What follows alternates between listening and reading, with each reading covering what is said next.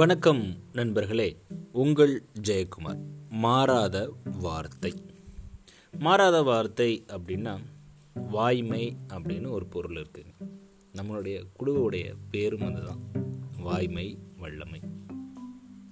ஒரு முறை விஷ்ணுவுக்கும் பிரம்மாவுக்கும் ஒரு போட்டி. யார் இருக்கிறதுலே பெரியவங்க அப்படின்றது அந்த போட்டி. அப்போது விஷ்ணு சொல்கிறாரு நான் வந்து இந்த மக்களை வந்து காப்பாற்றுறேன் அப்போ நான் தான் பெரிய ஆள் அப்படின்னு சொல்கிறாரு பிரம்மன் சொல்கிறாரு என்னது காப்பாத்துறியா? நான் படைச்சா தானே நீ காப்பாற்ற முடியும். படைக்கிறதே நான் தானே. அப்போ நான் தானே பெரிய ஆள் அப்படின்னு இங்கிட்டு பிரம்மன் சொல்கிறார் அப்போது திடீர்னு அங்கே காட்சி அளிக்கிற சிவன் எதுக்குப்பா இந்த பிரச்சனை? ரொம்ப சிம்பிள். ஒரு ஆள் என்னுடைய திரு முடியை பார்த்தா போதும்.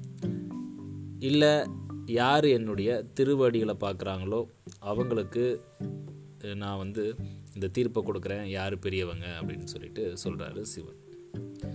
சரி அப்படின்னு சொல்லிட்டு இங்கிட்ட வந்து திருமால் பூமியை தொலைச்சிக்கிட்டு சிவனுடைய பாதத்தை பார்க்கலாம் திருவடிகளை பார்க்கலாம் அப்படின்னு சொல்லிட்டு வராக அவதாரம் எடுத்து கீழே போகிறாரு போகிறாரு போகிறாரு போகிறாரு போகிறாரு போய்கிட்டே இருக்காரு அவரால் பார்க்க முடியல.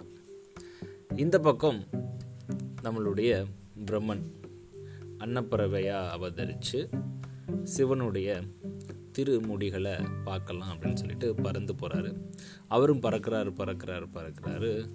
அவர்னால் ஒரு கட்டத்துக்கு மேலே பறக்க முடியல. இங்கிட்டு திருமால்னால ஒரு கட்டத்துக்கு மேலே நகர முடியல. என்னை எப்படியாவது மேலே கொண்டு வந்துருங்கன்னு சொல்லிட்டு சிவன்கிட்ட கேட்குறாரு சிவனும் மேலே கொண்டு வந்துடுறாரு. என்னடா இது? நம்ம எப்படியாவது பறந்து போய் சிவனுடைய திருமுடிகளை பார்க்கலாம்னு நினைக்கிறோம் பார்க்க முடியலையே அப்படின்னு நினைக்கிறப்போ அங்கேருந்து ஒரு தாளம்பூ வருது. தாளம்பூவை நிப்பாட்டி கேட்குறாரு தாளம்பூ நீ எங்கேருந்து வர? அப்படின்னு சொல்லிட்டு. நான் சிவனுடைய திருமுடிகளிலிருந்து வரேன் அப்படின்னு சொல்ல. உடனே பிரம்மனுக்கு ஒரு யோசனை. அப்போது நீ எனக்கு வந்து சாட்சி சொல்லு.